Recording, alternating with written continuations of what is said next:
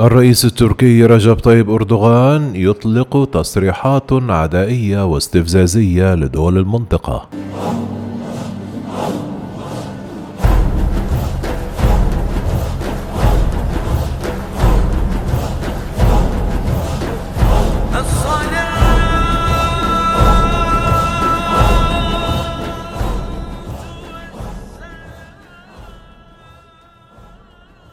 قرأ محللون تصريحات الرئيس التركي رجب طيب أردوغان التي أطلقها الجمعة على أنها عودة إلى سياسة أنقرة العدائية والاستفزازية لدول المنطقة ومؤشر جيد على فشل المسار التفاوضي مع القاهرة.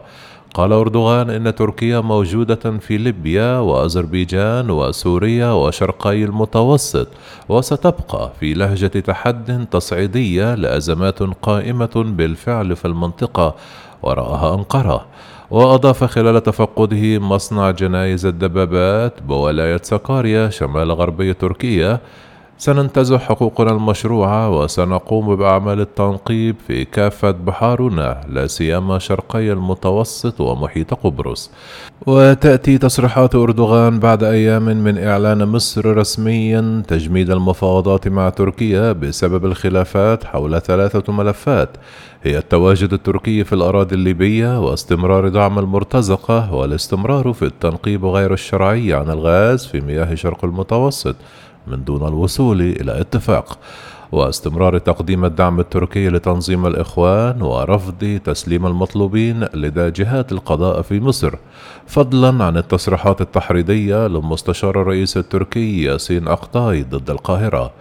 كان وزير الخارجية المصري سامح شكري أكد توقف المباحثات المصرية التركية في الوقت الحالي نافيا توجه وفد مصري إلى أنقرة لاستئناف المباحثات قريبا وأكد شكري أنه لا يوجد أي موعد محدد حاليا لاستئناف الجلسات الاستكشافية للنظر في العلاقات المصرية التركية مشيرا إلى تحفظ مصر على عدد من السياسات التركية خاصة بعد تجاوزات مستشار أردوغان. يرى الخبير المختص بالشأن التركي صلاح لبيب أن تصريحات أردوغان هي استمرار لعملية الاستفزازات التي تمارسها تركيا ومواصلة لسياسة الغزو والإمبريالية التي تنتهجها لمحاولة السطو على ثروات دول الجوار في محيطها الإقليمي وكذلك في المنطقة العربية. كما يصف لبيب عن استمرار هذه السياسات بأنها تحد كبير للدول الكبرى في المنطقة وفي مقدمتها مصر والسعودية. كما يمثل انتهاكا صارخا للقانون الدولي وتجاوزا لتحذيرات كافة الدول من مغبة الاستمرار بهذه السياسات خاصة فيما يتعلق بالتنقيب غير الشرعي عن الغاز في منطقة شرق المتوسط. ويقول لبيب أن التصريحات التركية كاشفة وليست مؤسسة لواقع جديد في المنطقة مشيرا إلى أن تركيا لم تتوقف عن سياساتها المستفزة في شرق المتوسط. وأن الاحتلال التركي لمناطق عدة في شمال سوريا قد فرضته ليبقى لسنوات ولن تتخلى عنه بسهولة.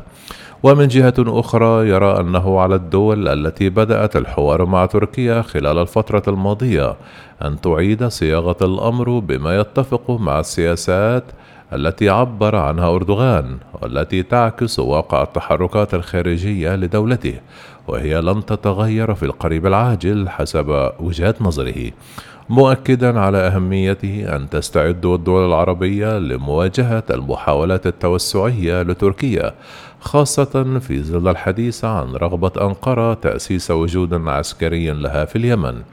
كما يشير لبيب إلى أن التصريحات الرسمية من تركيا بشأن رغبتها في التوافق مع مصر على المستوى الرئاسي والحكومي لم تقابلها سياسات مماثلة من مصر لأن العداء بدأ من الجانب التركي وليس العكس.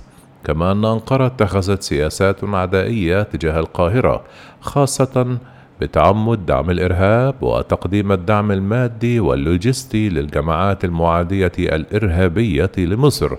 ويؤكد أن حكومة العدالة والتنمية لن تتخلى عن مشروعها الداعم للإسلام السياسي والثورات والقلائل في المنطقة مقابل التوافق الاستراتيجي مع مصر موضحا أن مشروعي القاهرة وأنقرة متناقضان ولا يمكن التقريب بينهما خاصة على مستوى التحالفات الخارجية والملفات الإقليمية.